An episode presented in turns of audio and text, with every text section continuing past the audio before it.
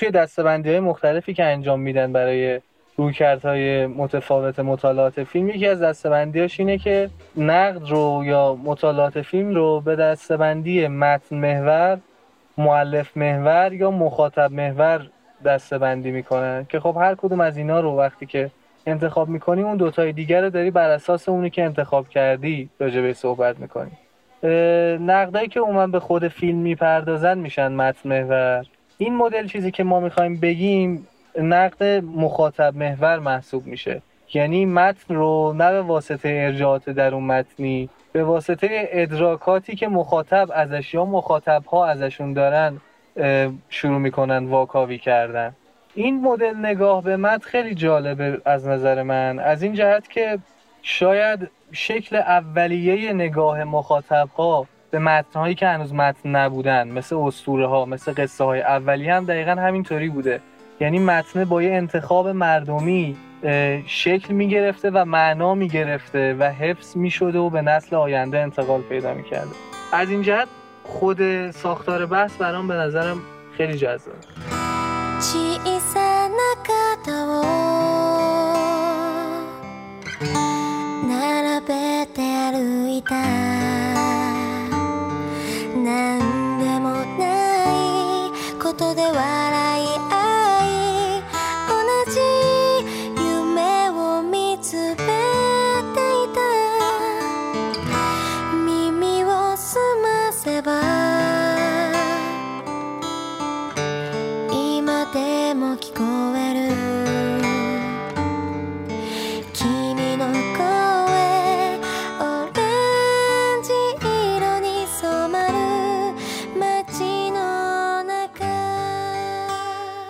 اول می سال 1963 توی شهر کوچیکی تو ژاپن به اسم سایاما یه دختر 16 ساله گم میشه و برای خانوادهش یه نامه ای میاد که دختر شما گروگان گرفته شده باید پولی بیارین برای اینکه من دختر شما رو آزاد کنم.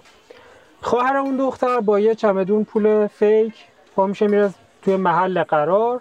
یه آدمی هم میاد سر قرار ولی به خاطر اینکه شک می‌کنه از اونجا فرار می‌کنه و پلیس با اینکه اونجا رو محاصره کرده بوده نمی‌تونه اون آدم رو دستگیر کنه.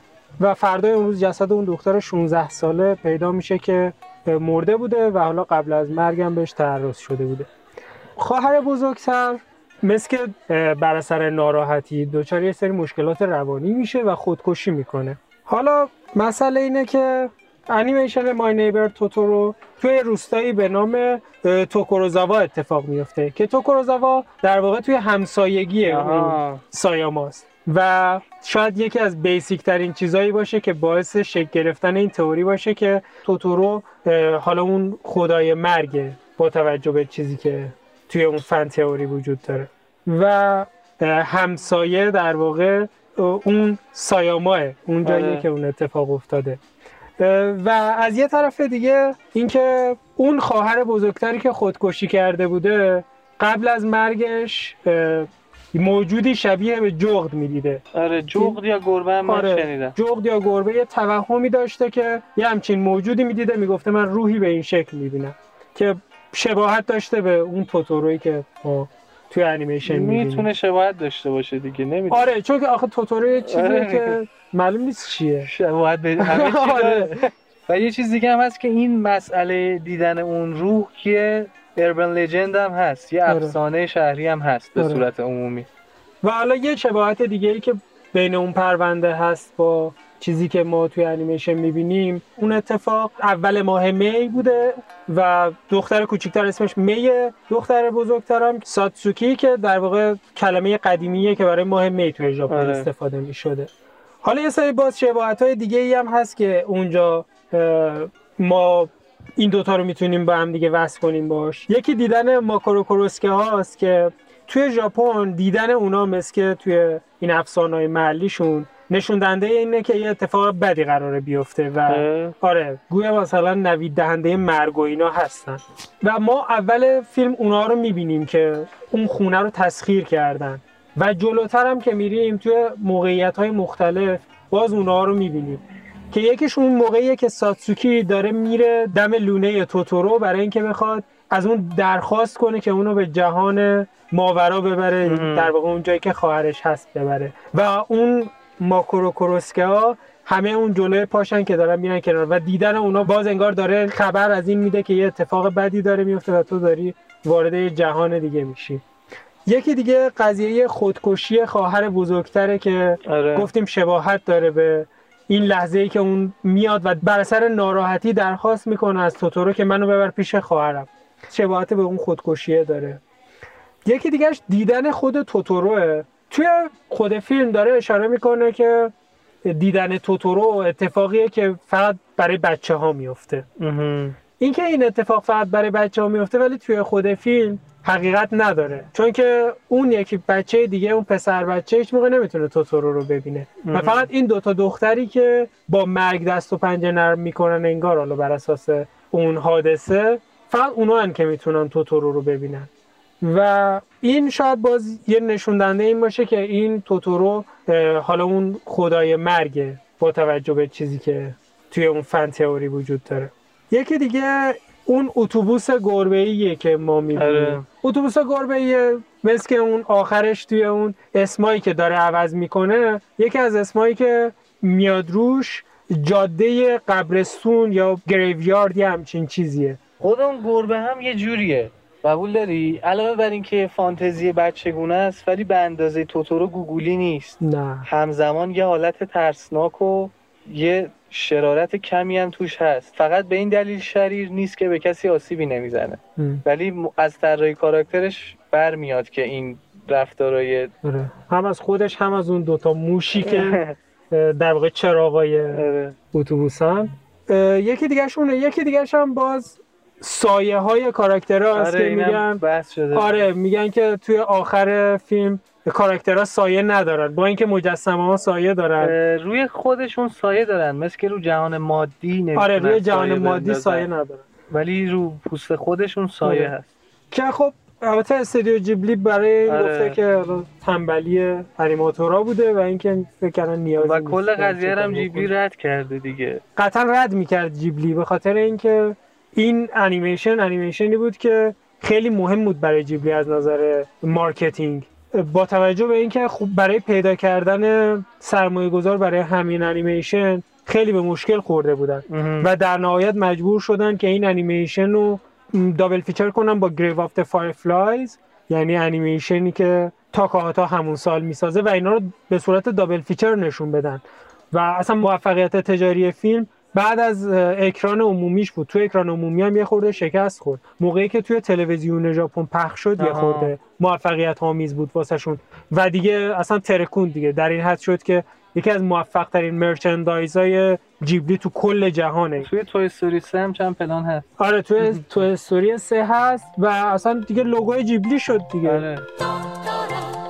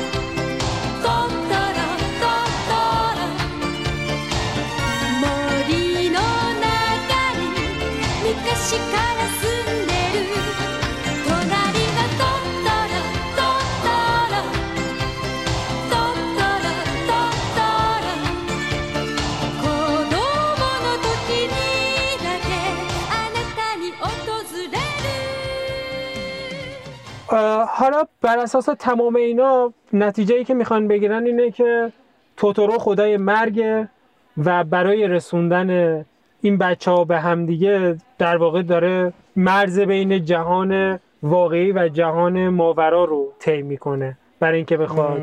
ساتسوکه رو به خواهرش می برسونه ببین من نکته که برام خیلی جالب بود این بود که ما بدون که بخوایم اثبات کنیم این فن تئوری و اگه بخوایم پیشورزش بگیریم که واقعا با نگاه به این حادثه این قصه نوشته شده فرایند ذهنی که معلف طی کرده که از اون حادثه برسه به همچین اثری برام خیلی جذاب میشه. فرض کنیم که واقعا این اتفاق افتاده. حالا ما که هرگز نمی‌تونیم اثبات کنیم. حتی اگرم یه فردی بیاد و مستقیما خود میازاکی بگه آقا من دقیقا این کارو کردم بازم این برای من حجیت نداره. چون مهم نیست. دارم یه فرآیند ذهنی رو بررسی می‌کنم. اینکه به عنوان یه هنرمند به هر حال آدم منشأ الهامش می‌تونه طبیعت جهان اطرافش وقایع که میفتن باشه و خب یکی از منابع الهام معروف صفحه حوادث دیگه. ولی اینکه. یه نفر صفحه حوادث ببینه یه پرونده قتل رو ببینه بعد نخواد یه کار جنایی بسازه که هیچ بیاد یه همچین کاری بسازه و انقدر جهان ذهنیش به عنوان یه هنرمند خود بسنده باشه که بتونه تمام وقایع و حتی اونایی که انقدر دورن نسبت به جهانش به زبان خودش ترجمه کنه. این برای من خیلی قابل احترام و عجیبه. و اینکه بتونه مثلا فرایند مرگ و از دریچه تجربه اون بچه ها اینقدر لطیف و با اون چیزایی که خودش تو جهانش متصور شده بتونه به تصویر بکشه. آره دیگه این کاملا یه نگاه شاعرانه است که تمام اتفاقای جهان واقعی به شکل یه استعاره در میان. که این استعاره ها اینجا حالا به زبان یه سری کاراکتر در واقع این نمود پیدا می‌کنن. و دقیقا مثل اینه که تو مثلا به جای کلمه مرگ از نمی‌دونم جغد شوم استفاده کنی. همونجوری که جغد شومه یه خورده تلطیف می‌کنه تو جغد شوم اونقدر تلطیف نمی‌کنه ولی به جای اینکه مثلا تو خنده. آره. در واقع کل انیمیشن حالت یه استعاره مکنیه پیدا می‌کنه که اون جهانه تبدیل میشه به یه جهان دیگه ای یه جهان فانتزی. مرگ تبدیل میشه به توتورو. نمی‌دونم اون دوتا خواهر میان تبدیل میشن به این دوتا خواهر با سن پایین تر هر کدوم از اینا یه ترجمه ای پیدا می‌کنه. توی این جهان شاعرانه ای که بازآفرینی می‌کنه واقعیت رو. ببین شاعرانه ای که گفتی برام باز خیلی جالب شد. فکر می‌کنم می‌تونم اون طرز فکر خودم باز یه قدم جلو ببرم. ببین اکثر هنرمندا وقتی که جهانشون شکل نگرفته معلول وقایع اطراف میشن. یعنی مثلا یه واقعه بزرگی حالا شاید برای اون فرد بزرگ باشه. میاد جهان بینی اون فرد شکل میده یا جهان شخصیش رو تغییر میده.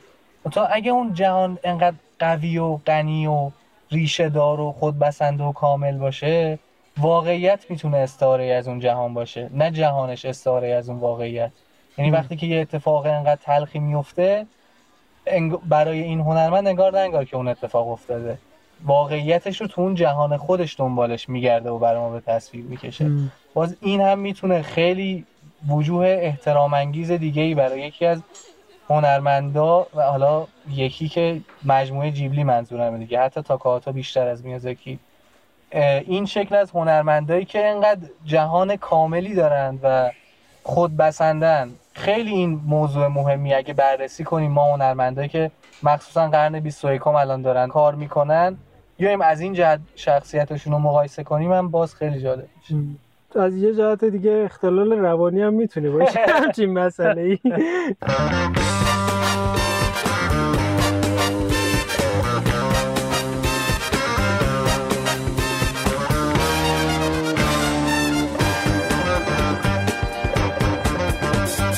あの頃は二人ともなぜかしら世間にはすねたような暮 らし方恋の小さなパートでは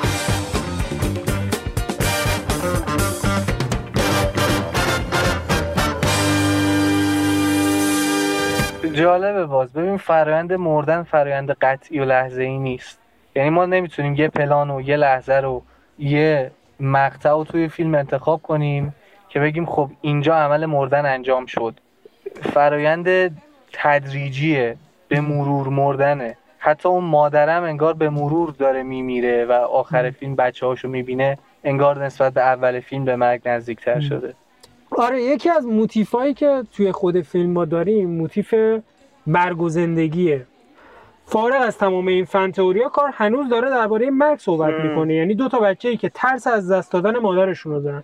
ترس اینو دارن که ما بدون مادرمون چجوری می‌تونیم زندگی کنیم؟ با اینکه مادرشون نمیمیره و توی تیتراژ پایانی می‌بینیم که برگشته و به خوبی و خوشی دارن با هم دیگه زندگی می‌کنن. شاید و- همشون مردن شاید هم همشون مردن. ولی خب توی آخر انیمیشن یه چیزی داره. اینکه اون گربهه بعد از اینکه اینا رو به هم دیگه میرسونه و برمیگردونه خونه برخلاف رفتار همیشگیش که میره توی افق محو میشه. یعنی اینکه انگار شما دیگه به من نیاز ندارید.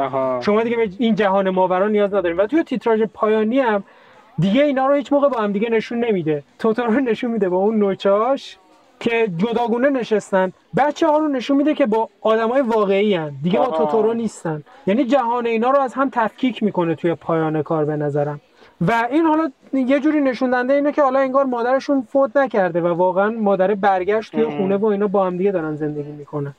من فکر می‌کنم که همین که برای بچه ها درباره مرگ صحبت کنی و حس مرگ رو حتی بهشون منتقل کنی یعنی اون لحظه گم شدن می اون پیدا کردن اون کفش روی آب این حیرون بودن ساتسوکی توی اون غروب غمانگیزی که توی اون شالیزارا و توی. اون مزرعه ها ما داریم می‌بینیم به نظرم حس غم از دست دادن یه آدم رو شاید خیلی خوب بتونه به یه بچه نوجوان منتقل کنه. بدون اینکه بخوای مرگ رو نشون ام. بدی.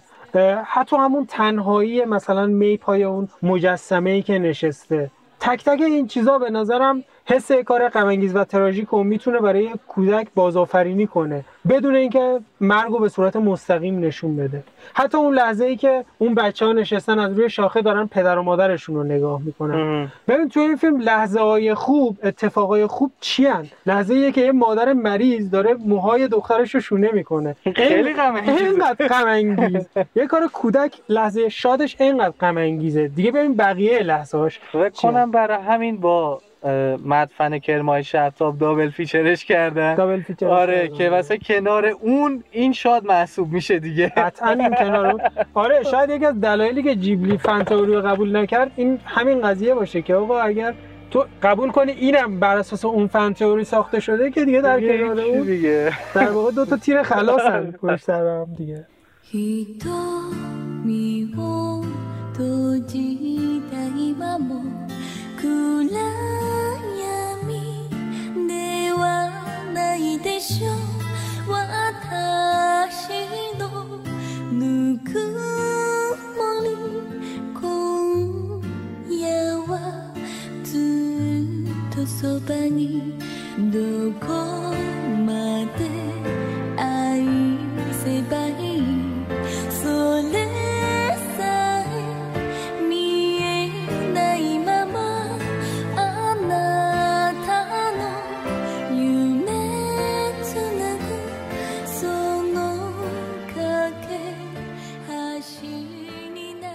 چیزی که من دارم می‌بینم دو تا ژانر انیمه رو داره پوشش میده. یکی ژانر فانتزیه مسلما و یکی دیگه ژانر slice of life ه به طرز عجیبی. slice of life یه ژانریه که توی کارهای رئالیستی خیلی دیده میشه و توی کارهاییه که ما قراره به آن زندگی دست پیدا کنیم. دقیقا. ولی اینجا ترکیب شده با ژانر فانتزی یعنی با یه سری اتفاقات عجیب غریب که ما یه سری هیولاهایی داریم می‌بینیم که شبیه همه چیز هستن. کاراکترهایی داریم که پرواز می‌کنن. اتوبوسی داریم که گربه است و توش لیموزینه اتوبوس هم نیست. که ترکیب کردن این دوتا با همدیگه برای من خیلی جالبه. توی ترکیب این دوتا موقعی که ما داریم توتورو رو می‌بینیم وقتی که می‌خوایم تعجب کردن توتورو رو نشون بدیم از مواجهه با عالم انسانی اولین object ی که می‌بینه یه چتره و خوردن قطرات بارون روی چتر که یه چیز فوق العاده slice of life ه آره. تبدیل به یه چیز جالب میشه برای اون کاراکتر ماورایی و فانتزی. و این به نظرم یه لحظه خیلی درخشانه توی این انیمیشن این که یه کاراکتری که خودش می‌تونه پرواز کنه و خودش می‌تونه سوار یه اتوبوس گربه بشه از خوردن قطره بارون روی چتر ذوق زده میشه. این به نظرم اون لحظه خیلی جذابیه که این دوتا ژانر به همدیگه می‌رسن و جواب میدن. ولی حالا اگه بخوایم این دوتا ژانر رو توی خود چیز بررسی کنیم فانتزیش که خیلی واضحه ولی slice of life شاید برای اونایی که انیمه کمتر دیده باشن slice of life اونقدر واضح نباشه. من برای اینکه بخوام اینو مثلا توی خود فیلم بگم نوع شخصیت پردازی دوتا بچه کارهای اینا خیلی کارهای روزمره ایه گل چیدن و نمی‌دونم شستن لباس گشتن توی خونه است. اینجور چیزاست اتفاقاییه که خیلی اتفاقات روزمره ایه کاشتن گیاه ذوق زده شدن اینا از رویش گیاهه که حالا درباره اون سکانس فوق العاده باید بهش صحبت کنیم. اصلا slice of life به همین جزئیاتشه دیگه. آره. مثلا این نکته که خواهر کوچیکه هر کاری که خواهر بزرگه می‌کنه رو تقلید می‌کنه. این یه حاصل نگاه عمیق به بچه هاست که به نظرم میازاکی تو این زمینه خیلی فوق العاده است و شخصیت پردازی بدون اینکه کار خاصی انجام بده. یعنی مدت زیادی خواهر میدوه دور خونه اینم دقیقا مدل همون میدوه. اون داره خونه رو میگرده این داره ادای گشتن در میاره. چون که درکش از زندگی با تقلید و تکرار رفتارهای دیگرانه که شکل می‌گیره. این چیزاشه که جزئیات. مثال دیگه هم که زدی باز خودت به نظرم خیلی خوبه. یعنی لحظه های slice of life ی که برای کاراکترهای فانتزی در آورده. یعنی اومده کاراکتر توتورو رو به جای اینکه با موتیف های فانتزی به ما معرفی کنه با موتیف های slice of life ی معرفی کرده. نمای معرفیش جاییه که خواهر کوچیک می رو شکمش نشسته و این برای اولین بار چششو وا می‌کنه اینو می‌بینه. بعد انقدر خوابش میاد دوباره چششو میبنده و به خوابش ادامه میده. این حرکتی که آدم وسط خواب از لای چشش یه موضوعی رو می‌بینه ولی هنوز خوابه و به خوابش ادامه میده. دوباره از اون مثالایی که می‌تونیم بزنیم برای ژانر slice of life این حد از ظرافت و جزئی. نگری توی slice of life ه که اتفاق میفته به هم ب... رسیدن توی به هم رسیدن دوتا ژانر slice of life و فانتزی اولا که مدیریت این دوتا خیلی کار سختیه که تونسته انجام بده. ولی یه چالشی که به وجود میاد چالش مرز واقعیت و رویاست که چجوری اینو میشه مدیریت کرد توی داستان. اگر این خیلی خوب مدیریت نشه می‌تونه به عنوان یه باگ بعضی از اتفاقایی که توی انیمیشن ما داریم می‌بینیم تلقی بشن. حالا می‌خوام درباره نوع نگاه این انیمیشن به فانتزی صحبت کنم. در وله اول به نظرم کاری که انیمیشن با مخاطب می‌کنه اینه که به مخاطب تجربه فانتزی کودکی میده. یعنی نگاه به فانتزی از چشم کودکان. که حالا اگه بخوام به اینو تعریف کنم ترجیح میدم مثال یاسین گوردر توی دنیای صوفی رو بزنم. یه مثالی می‌زنه که بچه ها از دیدن هیچ اتفاقی تعجب نمی‌کنن. اگر توی آشپزخونه نشسته باشن یه دفعه ای مثلا پدر مادرشون پرواز کنن بچه به خاطر اینکه درکی از واقعیت نداره و هنوز قواعد و قوانین رو نمی‌شناسه از اون اتفاق تعجب نمی‌کنه و اونو جزی از واقعیت میپذیره. اما خود والدین. والدین اینجوری نیستن همچین برخوردی ندارن. اونا بیش از حد با قواعد آشنان و به خاطر همین برای هر کدوم از این اتفاقات دنبال دلیلی میگردن که توجیهش بکنن. بچهشون رو پرواز کنه قش می‌کنن. آره.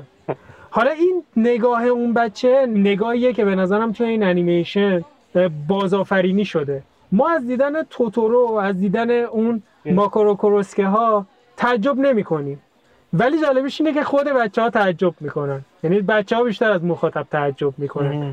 و دنبال سرنخ میگردن دنبال مدرک میگردن. سعی می‌کنه یه دونه از ماکارو کوروسکه ها رو ورداره بیاد به پدرش نشون بده که ببین مثلا من اینو دیده بودم. این ماکارو کوروسکه رو دیده بودم. ولی خود والدین اونقدر تعجب نمی‌کنن از این قضیه. یعنی. پدر و اون مادر مادر بزرگه. بزرگه تعجب نمی‌کنه. مادر بزرگه میگه آره من تو بچگیام از این چیزا می‌دیدم یا مثلا موقعی که توتورو رو می‌بینن می از همه بیشتر ذوق زده است که مدرکی پیدا کنه برای اینکه من توتورو رو دیدم. ولی پدره قبول می‌کنه. میگه که من فکر نمی‌کنم تو دروغ میگی. من قبول دارم. تو رفتی روح جنگل رو دیدی. اوکیه بابا این برخوردی که پدر و مادر بزرگ می‌کنن برخوردی که مخاطب می‌کنه با کار.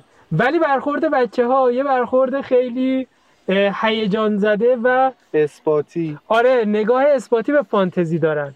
به نظرم شاهکارش توی اون لحظه کاشتن دونه ها توی زمین و اون خواب شبانه ای که اینا دارن توی رویا برگزاری یه آین رویش با توتورو رو تجربه می‌کنن و بعد که صبح بیدار میشن اینجا به نظرم جاییه که می‌تونیم مرز واقعیت و رویا رو بهتر از همه جا تعیین کنیم و بهتر از همه جا نسبتشون رو متوجه بشیم. موقعی که اینا بیدار میشن کلی سوال وجود داره. اولا اینکه اگر اون اتفاق افتاده بود چرا الان مدرکی براش وجود نداره؟ این سوالایی که خود بچه ها می‌پرسن دیگه. ولی از یه طرف دیگه اگر اون خواب بود چرا دو تا بچه اون خواب رو دیدن؟ یعنی چه چه اتفاقی افتاده اون وسط؟ بچه ها موقعی که میان بالای اون باغچه با دیدن جوونه ها ذوق زده میشن و میگن که این جوونه ها نشونه ای از اینه که اون واقعیت بوده. و من به خاطر همین اینجا میگم که این استنباط رو میشه کرد که نوع فانتزی که این فیلم توی جهانش داره می‌سازه نوع فانتزی تعبیریه اگه بخوام بگم. آها. یعنی چیزی شبیه به خواب. ما توی خواب وقتی که یه چیزی یه اتفاق فانتزی رو می‌بینیم توی جهان واقعیت دنبال عینیت اون نمیگردیم. دنبال تعبیری تعبیر از اون میگردیم. و اینجا انگار یه همچین اتفاقی میفته اون بچه ها دنبال تعبیری از اون چیزی میگردن که شب گذشته دیدن. و با دیدن اون جوونه ها که نشوندنده رویشن راضی میشن و میگن که اون اتفاقی که دیشب افتاد واقعی بود. یعنی همین براشون کفایت می‌کنه. فکر کنم این نگرش تعبیری که اینا انقدر عمیق تونستن پیداش کنن و انقدر بدون تاکید و توی دل کار تونستن پیادش کنن اینطوری که تو میگی فکر کنم ریشه تو نگاه سنتی داره که حالا تاکاهاتا و میازاکی و مجموعه استودیو جیبلی دارن که وقایع رو نه به عنوان دیدن مثلا فانتزی به عنوان ژانر سینمایی یا ژانر ادبی بلکه درک ماورا و طبیعه به عنوان بخشی از واقعیت زندگی و برقراری رابطه بین جهان در واقع خواب رویا یا هر چیزی با جهان واقعی. انگار که این دوتا اونقدر دوتا جهان مختلف نیستن با این مدل نگاه که این مدل نگاهیه که شاید جامعه سنتی ژاپن و خیلی جامعه سنتی خودمون حتی می‌تونه داشته باشه.